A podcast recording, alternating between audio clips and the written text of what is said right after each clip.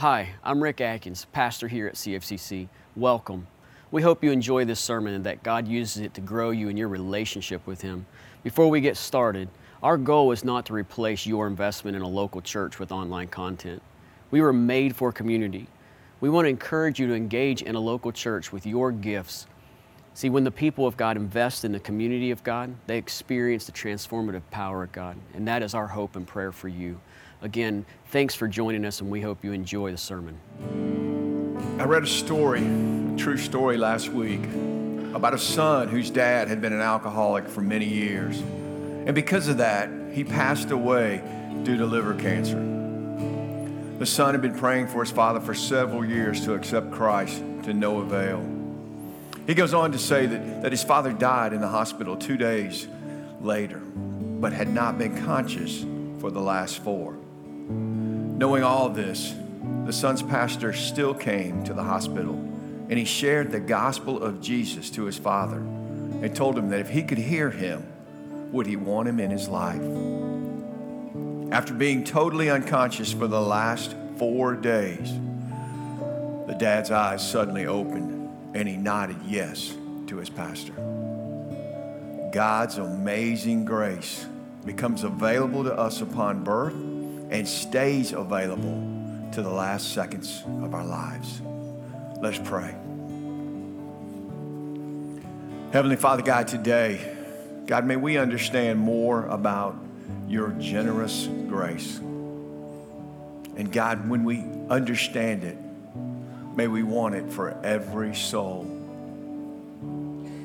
And God, may our hearts today, may our hearts and our minds be open to your words and your ways.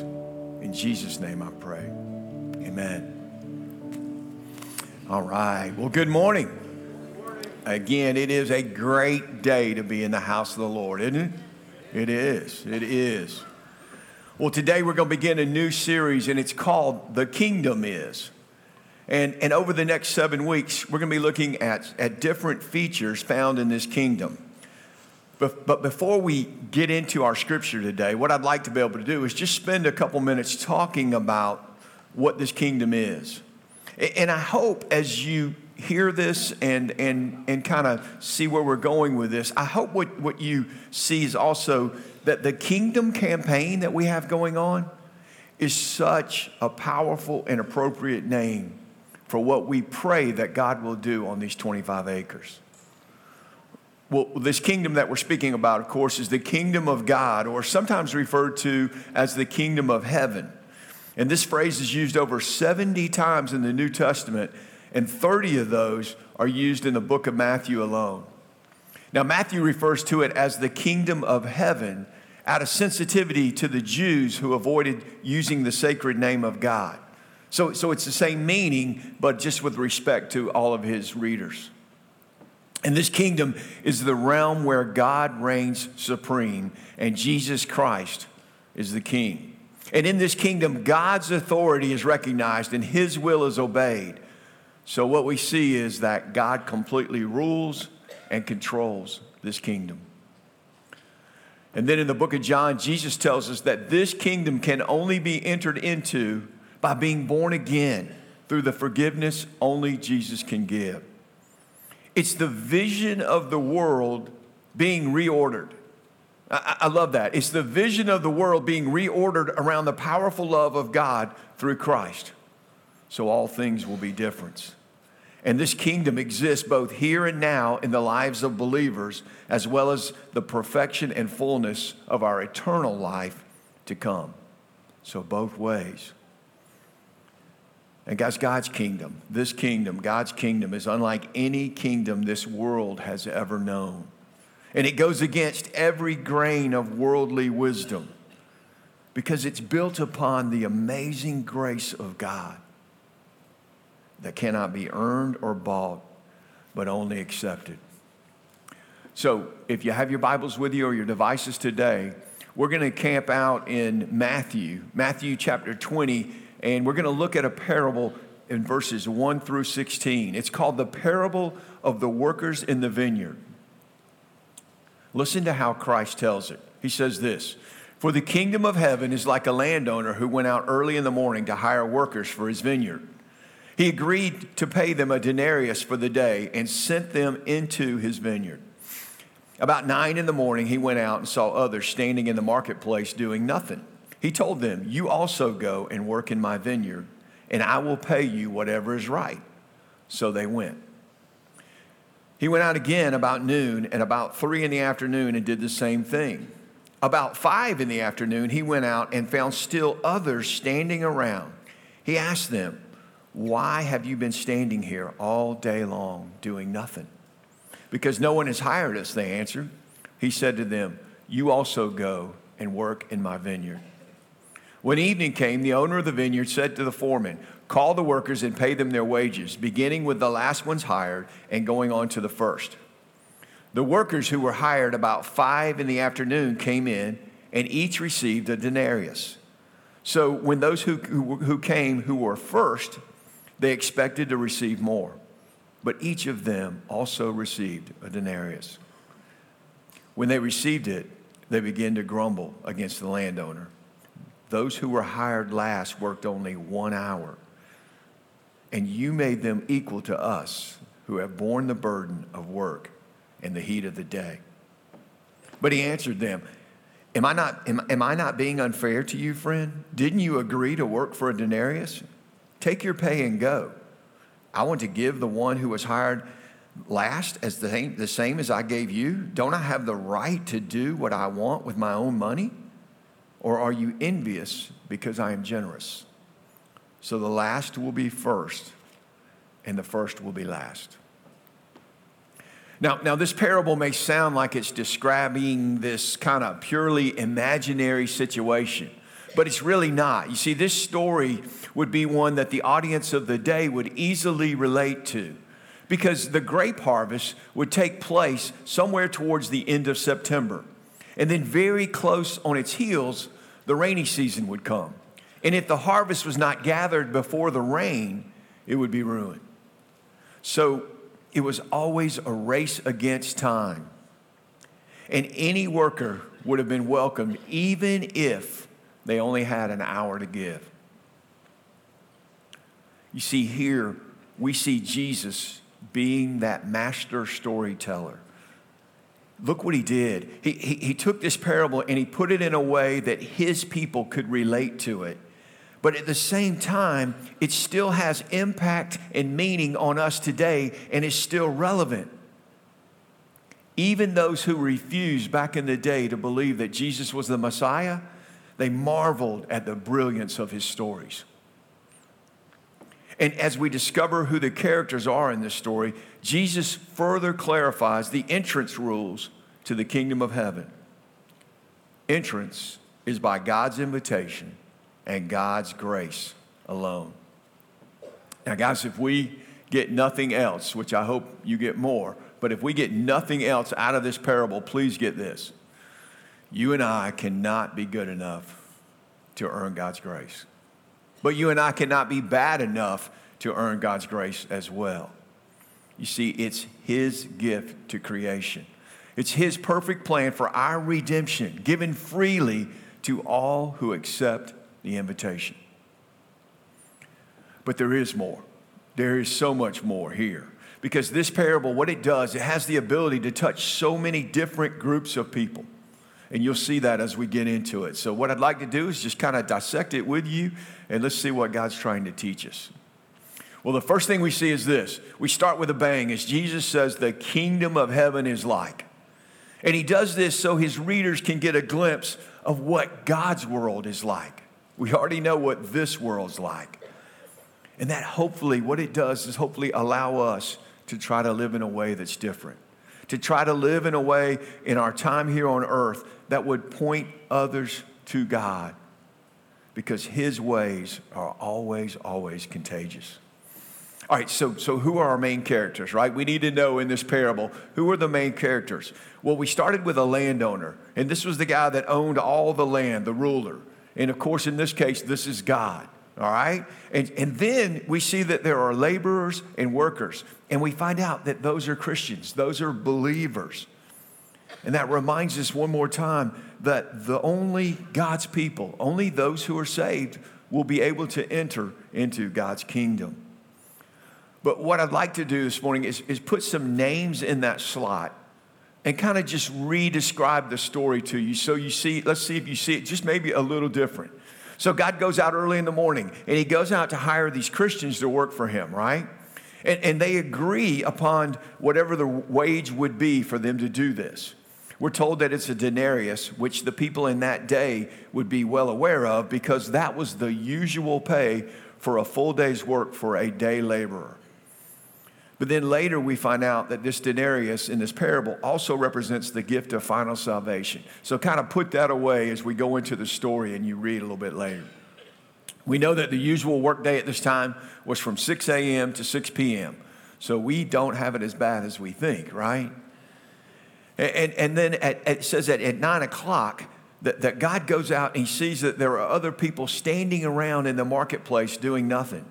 And he, and, he, and he says to them, he says, Hey, you go to work for me as well. I'll pay you whatever is right. And so we find out that they go. Well, then God does the same thing again at noon, at three, and at five. And so at the end of the day, he tells his foreman, he says, Hey, I need you to pay these guys, and, but I want you to start with the last one and work your way to the first ones. Now, you got to know this that, that those who worked, uh, those who begin work at five and who only worked for an hour, when they walk up to the line, they get a denarius. They get a full day's wage for one hour of work. Okay? And, and you got to know that if you were one of the guys that started at six and six, you're getting excited, right? You're getting excited because everybody in that line was going, wow, if they get this for an hour, what am I going to get? The exact same thing the exact same thing. Uh, the pay was the same as the five o'clock group, and immediately this group started to grumble. How can you make them equal to us? And God answers them saying, Hey, am I somehow being unfair to you? You agreed to this amount of money, you agreed to a denarius, I've paid you a denarius. Take your pay and go. He says, If I want to pay the last what I pay you, don't I as God have the right to do what I want with my money? Or are you envious because I'm so generous? Again, please remember today as we talk about this, first and foremost, this parable is about generosity and the grace of God and his right to do whatever he wants with his gifts. But it also serves today as a warning and this is what I want to spend some time on because it serves as a warning to different groups about their motives and about the condition of their hearts or why they do what they do. And, and so when you see these different groups, just see if possibly you relate to one, okay? I doubt anybody would. All right, so the first we see is Jesus' disciples, right? We know that there was 12 of them. And they had been with him from the very beginning, right, of his ministry. Those were seen, they were even seen as outcasts in their own community. So they had put so much into this. They had sweated and toiled with Jesus. They had walked miles and miles with him to do God's work. And, and since they had been with him the longest and have worked the hardest, the world's kingdom would tell them that they should have special privileges, right? They should have something special that others would not, which is something that seems to attract us still today.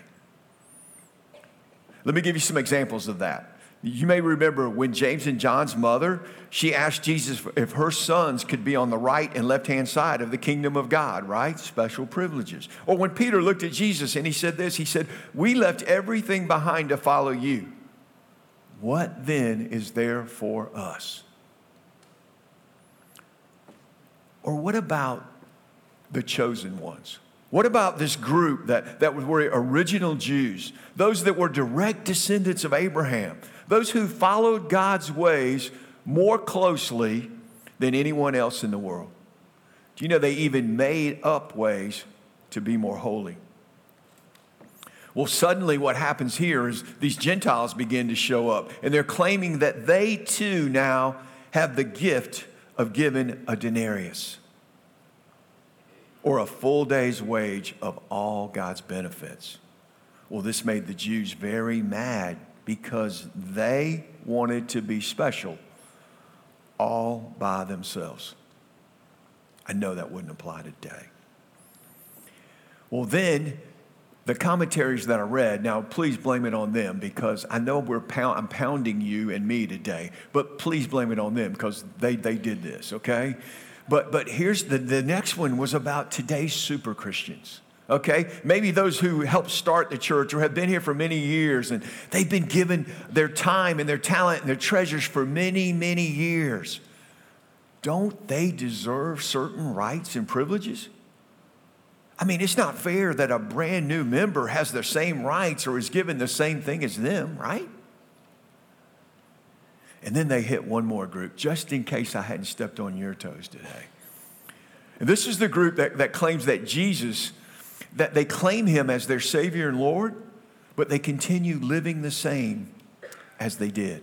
There's no evidence in their lives of growing or serving in God's world. Could there be a warning for them?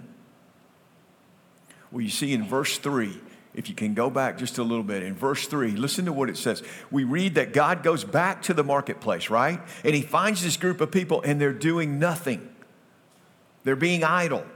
And, and, and he tells them, hey, there's work to do. Go to my vineyard and work. And I know as soon as you hear this, you go, wait a minute, are you saying that we can work our way to heaven? No. No, I'm not. So don't tell Rick. I am not, and we cannot, okay? But here's what, what I do want you to see is that Jesus started this parable by saying this. He says that the kingdom of God, right? The kingdom of heaven is like. And then he describes God as the landowner. But then there were workers and laborers. Who were they? They were the Christians. Remember, nobody but believers will be there. They were the Christians. So, no, we cannot work our way to heaven. We cannot. But once we are saved, guys, God has work for us to do. God has work for us to do. You see, we couldn't do it His way until He changed us. So, it, once He changed our hearts through Christ, now, now and only now, God can give us these specific tasks because He has given us specific gifts to complete those tasks. And so, the thing I want us to see this morning is this in our church, there will always be holes, there will always be gaps if you and I are not doing what God's called us to do. You see, God's given everyone as a believer something to do or some things to do. And so we have to find out what that is, and we've got to get plugged in, and we've got to work in our gifting and be excited about what's going on. And, and I, I know that there are all kind of people going, well, what can I do? Or what do I do? You know, I physically, I can't do anything anymore. And that's fine. And we wouldn't want you to do anything that would hurt you. But I will tell you this, we need prayer warriors so bad in this place. Hey, I promise you, I want somebody praying for me. We need prayer warriors praying for our pastors, for our elders, for our, our staff, for our congregation, that we can be who God's called us to be. So there is a place and a role for everyone. This is such an amazing parable because Jesus structured it in a way where we have this main point, right? But then there are also these tentacles that, that reach out and hopefully touch all of us in some way. And, and, and only Jesus could put this together. But I told my wife this morning, I said, I, I feel like I'm, I'm preaching about this, and then I'm going here, and then I'm going here, and then I'm going there, and so forgive me because it is uh, it's, it's interesting. But, but what I'd like to do is, is try to just try to bring it back in and, and, and summarize it a little for you. And the first thing I want us to, to, to walk away with is this only by God's grace only by God's grace can anyone ever enter into his kingdom. That's it. The second thing is that we are to be so careful with why we do what we do. We have to know our why. Our motives have to be wrapped around God. And the third thing that I want you to remember and see is this no matter when we receive Christ as Savior and Lord, we all receive the same denarius or the same package from God. But what an amazing package it is. Think about this. We all receive forgiveness of all sin, past, present, and future, forever. We receive a new heart, which includes the Holy Spirit to guide, direct, and protect us, but to also convict us. Guys, we receive direct access to God. We receive gifting to do the work that God has called us to be a part of. He doesn't just throw us out there, He gifts us in these ways so that we can do what we do with excellence for Him. And then we receive eternal life with God in a perfect kingdom. Can you imagine what it's going to be like to wake up and be totally pure? To be totally pure and have no ulterior motives for the first time in our lives and then forever. You know, we started today with a story about a son whose father received Christ on his deathbed. And I just want to ask you this question. And just be honest with yourself. Don't raise your hand or anything, but just be honest with yourself. Was your first reaction, that's awesome? Or was your first reaction, that doesn't seem fair? Because, guys, we don't want fair. We don't want fair. And someone told me there's really only two kinds of fairs county and state. So we really don't want fair, right? Because what fair says in the Bible is this fair says that we were sinners when we came into the world and we continue to sin. And because of that, the wages for that is death. The wages of that is separation from God forever in a place called hell. That's fair. I don't want it. How could we ever think that we deserve more than that? How can we ever think that we deserve more than the package that God has given us? And how can you and I not want that for everyone? You see, God's so much more interested in what we do than how much we do. And I pray this morning as believers that we continue growing in this area, allowing God to purify our motives. Because you see, His gift is perfect. And that means it cannot be improved on. It includes everything you and I will ever need. So, how could we want more? And one of the ways that, that we remember all of that that has happened for us. One of the ways that we remember what we've been given is we, we take communion together. And so if you didn't pick up your items uh, before you came, there are some in the very back on the tables out here. And as they're doing that, let me just share this with you. I, I looked up the word communion.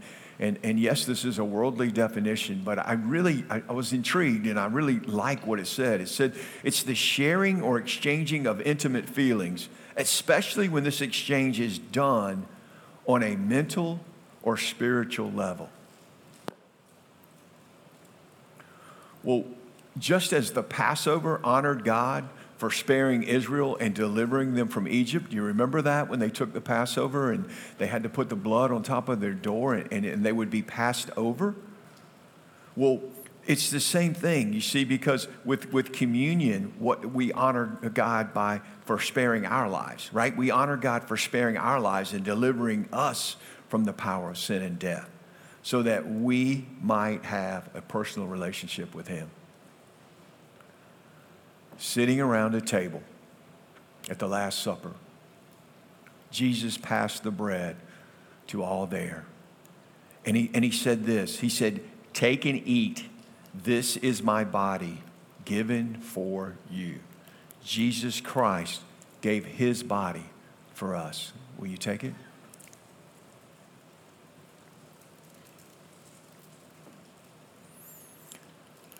The next thing he does is he, took the cup, and when he had given thanks, he gave it to them, saying this He said, Drink from it, all of you.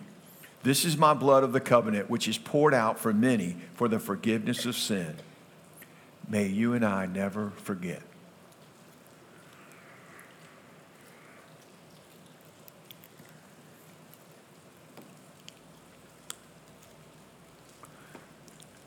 I'm going to close in prayer, and before you get too excited, Tyler's got a few more things with you, so, so just hang, hang tight, okay? And I, last, last, I didn't say that last time, and, and, and uh, it kind of freaked him out a little bit. So hang in there. But let me pray. God, may we continue to be amazed at the love you have for each of us. And as we remember, God, all that you have done for us, God, may we dedicate our lives to living and sharing the truth of Jesus. Lord God, we realize this is a journey and that there will be challenges, but may we never forget, Lord God, that you have provided all that we all that we need. And God, may we please fall more in love with you daily. And may we want this for every soul in this world. It's in Jesus' name I pray. Amen.